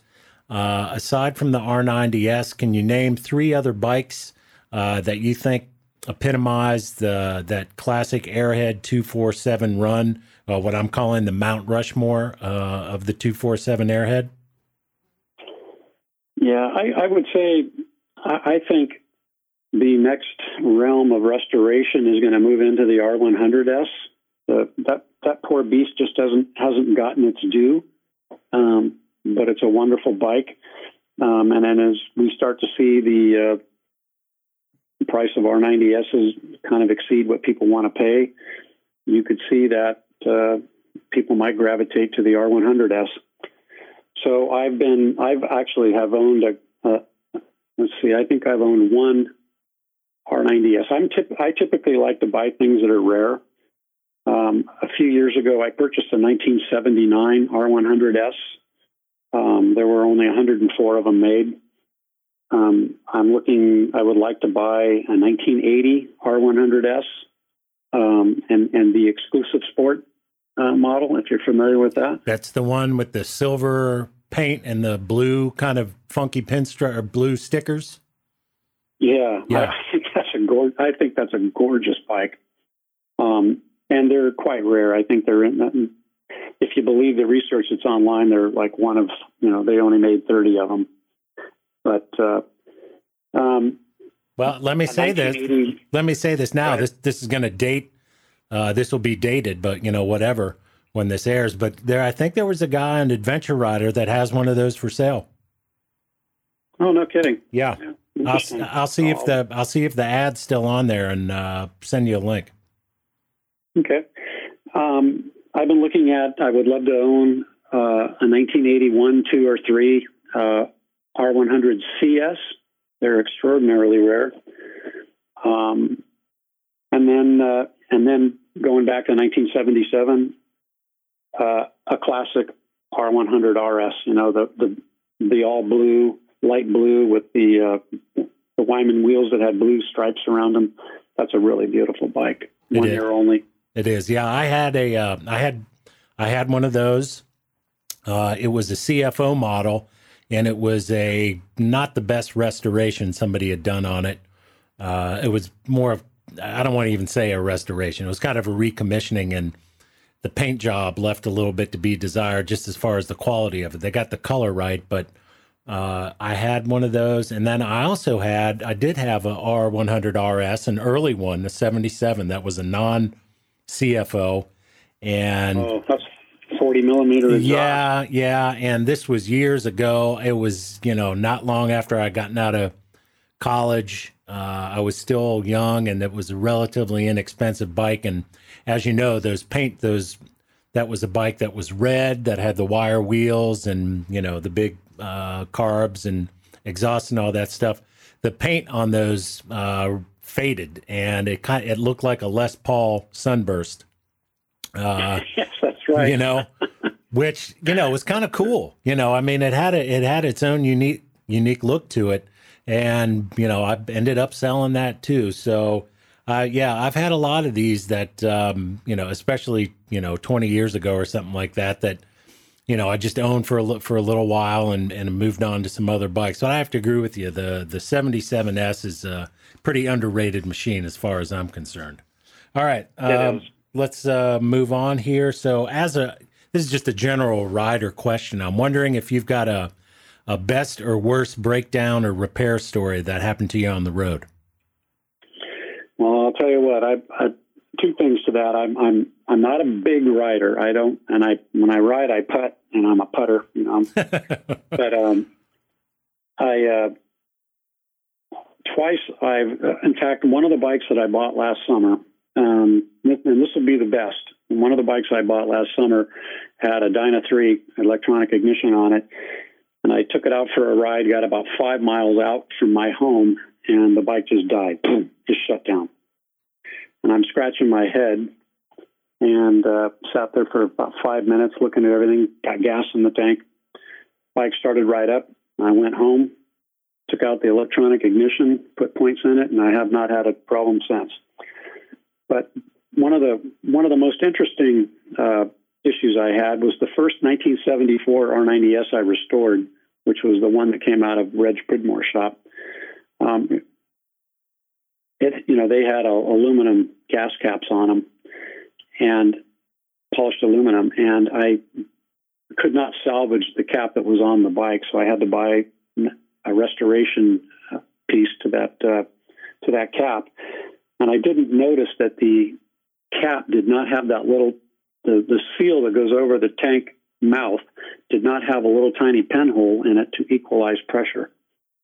And I drove the bike around, and within probably four or five miles of driving it, the bike just shut down and died. And that can be hard to diagnose. It's very hard to diagnose until you op- open the tank to look and see if you have gas, and it goes, you hear this big sucking sound as the pressure. That's right. Literally, literally. Yeah, that happened. And, that uh, happened to me on a a, par- a big uh, Paralever Paris Dakar I had uh, a few years back with the big nine-gallon tank on it, and thankfully I'd heard the stories of that because the same sort of thing happened. I mean, it was just, you know, uh, uh, just riding down the road, and all of a sudden I died, and for no good reason. And thankfully, I'd heard the story, and that was the first thing I did. I just cracked the gas cap, and sure enough, yeah, you hear that big whooshing sound, and then psh, off and on your way. And then off you go. Yeah, yeah. Well, I hadn't heard the story, so I was—I I admit I had a few beads of sweat before I figured it out. I can imagine. I can imagine. I, I do. I, I do expect that at some point in time, I'm going to have a flat tire, which is going to be a drag. Um, but I haven't had that yet. So again, I, I'm not a huge rider. I'm, I'm more of a tinkerer type. I, my enjoyment comes from being in the garage, but I do, when I'm up north at my home, I do, and that's all I have is an R ninety S there. And I have some wonderful roads to ride, and I go real slow, um, just to take in the scenery, but I've been fortunate not to have any break-ons. And I think part of that, Darren, is that these bikes are just so bulletproof. I mean, if they're, if you, if you spend the time to take care of them, Keep them, keep them in tune. Keep your carburetors clean. Keep, you keep the valves adjusted.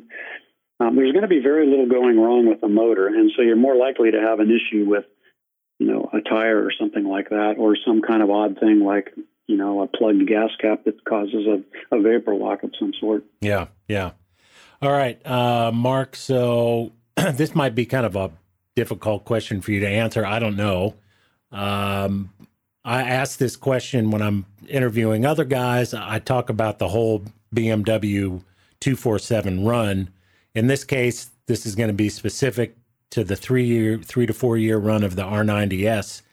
Uh, how, all your experience with this, if you could go back and make one design change on the R ninety S for the betterment of the bike, uh, for the betterment of the enjoyment for the rider, so to speak, or the mechanic or what have you, Uh, what would that be? Well, I would tell you that it would probably be that, that stupid bulb tree inside the instrument cluster. Okay. You know, I, I, look, these these bikes were, you know, period correct for the day, and they it, it's sort of an unfair critique to try to apply what we've learned over many years of time and technology. So, um, you know, could you do, could you make, could you engineer a different swing arm so that it was more stable? Yeah. I mean, could you improve the front brakes on these bikes? Yeah. Um, but that's where we were at the time. But the, one of the things, you know, the, the illumination of the instrument, uh, especially at night was, you know, forget about it during the day, but especially at night was so poor. I think that's one thing that B M W could have done a better job at. It, to provide better illumination, and that little tiny crazy mylar copper uh, circuitry that they had that connected the bulb to twelve volts, uh, all the bulbs to twelve volts was um, you know, a recipe for disaster, because any kind of moisture that got in there, you know, the copper corroded and, and you, you lost that channel or that bulb. Yeah. So, and that's it. Yeah. You know what? So I, I that, and you, and you brought up an earlier point of things that I'm doing that are not stock. I do tend to put a cat dash in these things. Okay. Cat dash. There you go. One of the, one of the great inventions, you know, so, because people, when they turn, you know, when you sit on a bike, a restored bike, you're seeing two things that are in front of you that really make the experience wonderful. And that is the beautiful paint of the bike. And you've got, re, you know, redone instruments. And when you turn on the switch, you've got bright lights lip, lighting up your little Christmas tree between the speedometer and the tachometer. And, and I think that the cat dash, while it's, you know, the L E D lights, while they're not standard, you know, we're not true to the to the core, they really enhance that experience when somebody turns on that switch. Yeah, well, you you bring up two great points there. Yes, the two things, you know, when you sit on the bike, yes, the paint, uh, and then just the the dash ex- uh, on the R ninety S and the experience of sitting behind it and the symmetry and all that. Uh, it does make it a unique experience. I'll tell you what, though, I'm one hundred percent in the uh, minority when it comes to the cat dash. Now, of course, I can appreciate uh, the upgrade, uh, the sensible uh, rationale behind going to L E Ds. I just don't care for, A, I don't like L E D lights, and B, if I'm riding at night, I find them to be too bright uh, and a little bit distracting. I had a R one hundred uh, Mystic uh, that...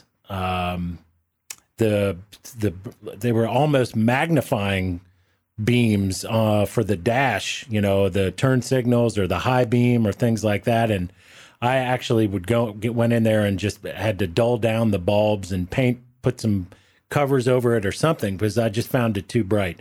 I know I'm in the minority there. I just don't like the bright lights in my face, especially uh, when I'm at night, dri- driving at night. Well, you're you're absolutely right on that, and. The the difference between you and me on that is is that I don't ride a bike at night. Yeah, you know, I just I, I just don't do that. And my guess is that a lot of people are buying my restorations or not riding them at night. I mean, these are these are bikes that are ridden on Sundays. Right. And, you know, they're not, with with one exception. It's a it's a funny story if you've got a minute. Yeah. Um, I sold a restoration to a world famous barber up in Vancouver uh, named Farzad Salehi, and he had dreamt as a kid wanting an R ninety S. There's, he has pictures of himself being in Mexico City, standing out as a young man, standing outside of a, a dealership in Mexico City that had an R ninety S in the window.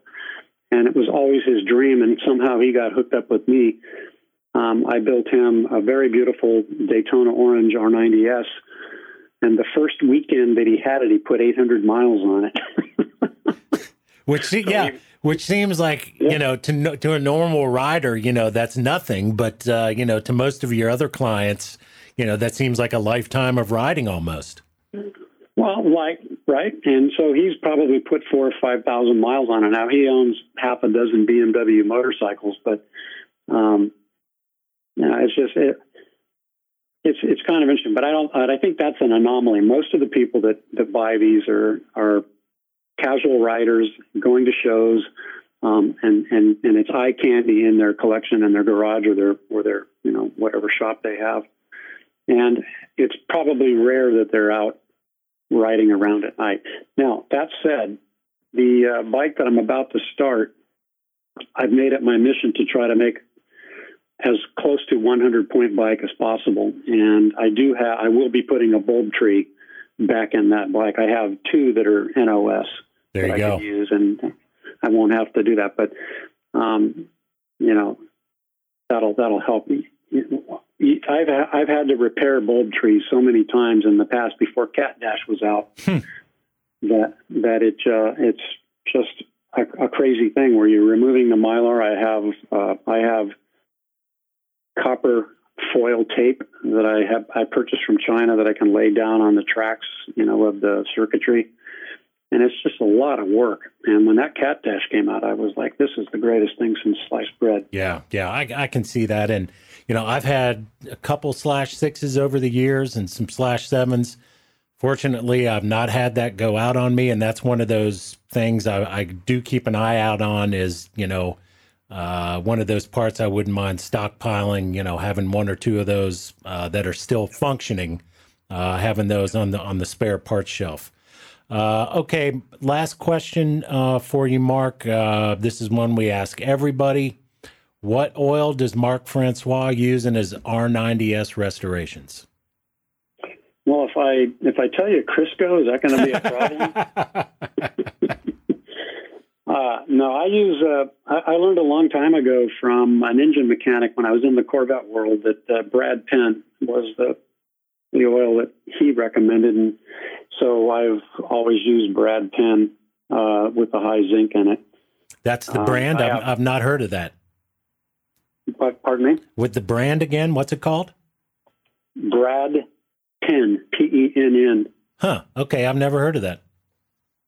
Yeah, it's uh, they they call it the green oil, like they like they're trying to be a play on uh, environmentally conscious, but it actually it comes out of Pennsylvania, and it's a, and it is green in color. Hmm. Um, very good. It's what the racers use, uh, but it's really good. I have two two weights of it. I use a thirty weight on a break-in for the motor. And then I use twenty fifty on an ongoing basis. And does it have a zinc additive in there? Or yeah, it's basically high zinc oil, you know. Contain, I'm reading it right now. It says contains high levels of zinc and phosphorus. Oh, that's great. You've got you've got a jar of it right in front of you. That's great. Yeah, that's interesting. When you asked, I went to the cabinet. To, to perfect, perfect. Well, that's now that is one I have not heard of. And you won't be surprised that uh, in all the interviews we've done for this series, I have not gotten the same answer twice. Really? No, not at all. Everybody's not uh, even not even Castrol. No, no, not at all. No. Nope. Hmm, yeah. Interesting. So, what do you find? Uh, what are some of the more interesting oils? Oh well, uh, let's see. So, Rick Jones, uh, who runs Motor Motor Rod Electric. Uh, runs Mobil One synthetic, and, and an R ninety S. He says, "Fight!" He says, "He says, fight me." If that was, I said, "What do you run, Rick?" He said, R, "He said Mobil One synthetic, fight me." Uh, and his his, which is pretty funny. He's being jo- uh, not being serious, but his contention is if uh, you've got a properly sealed engine, meaning uh, he, he mentioned this in the his podcast, you know, all of the rear main seals new, you've got new push rod seals, no oil blow by, all that kind of stuff. It won't, A, it won't leak, uh, as so many people seem to have the experience with, and B, you don't get the thermal breakdown, uh, volume, volumetric breakdown that you do with a conventional oil. So that was his rationale. Oh, that's true.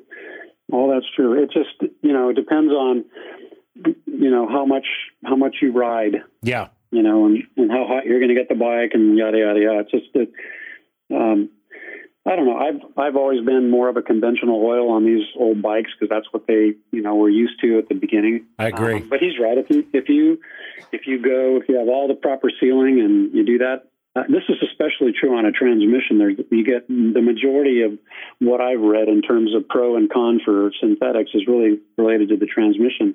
It's really hard to argue the rationale for uh, a synthetic and a transmission, but it all comes down to, you know, can you keep it? Can, you know, will you introduce a leak or a weep into the into the casing on that?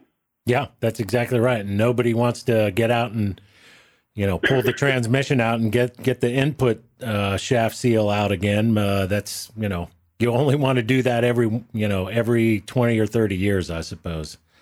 Uh, all right. Look, Mark, uh, it's been, this has been a great conversation. Uh, so much. I've enjoyed it. Thank you. Yeah. So much uh, to talk about with the R ninety S.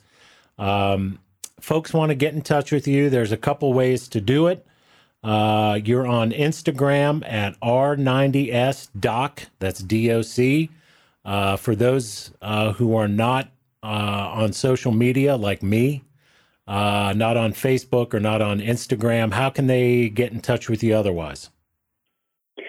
Well, I my uh, my email. I'll give you my email. Yeah, that is Marc Francois, the numeral one, at gmail dot com.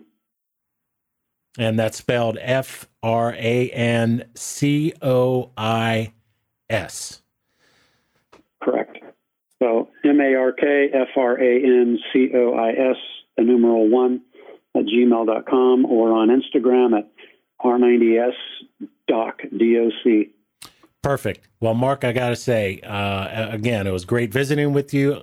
I've been so impressed uh, with what you've done with uh, with these R ninety S's over the years. It's guys like you uh, that keep the interest up and that sort of, I think, drive, as I mentioned before, drive the hobby uh, so that'll continue on for years to come. So keep up the good work. And who knows? I may email you one day uh, if if I see if I can't pry a part out of out of your out of your stash. All right. Well, you you can try. You have my contact. I'll try. All right, buddy. Look, John, thank you so much. It's yeah. been really great. I really enjoyed the time, and, and very much. I'm honored that you you thought about me. So I appreciate it. You bet. I'll be in touch and take care. Okay. Bye bye. Bye bye.